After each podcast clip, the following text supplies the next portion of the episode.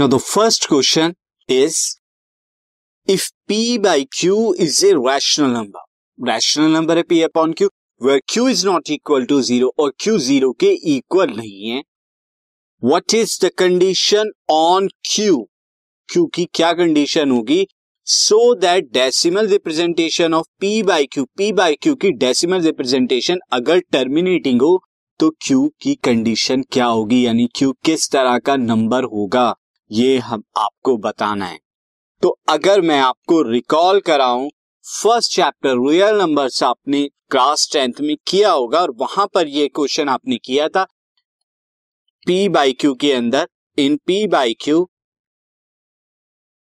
q must have q must be must be in the form of in the form of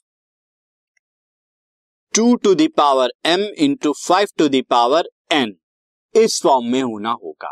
where, अगर मैं बात करूँ M और N यहाँ पर क्या है? Where, M and N are non negative integer, non negative integer से एम और एन। तो नॉन नेगेटिव इंटीजर जब इस फॉर्म में होते हैं, टू इंटू फाइव के फैक्टर्स में होता है क्यू की फॉर्म तब जो होगा डेसिमल एक्सपेंशन आएगा, वो टर्मिनेटिंग होगा।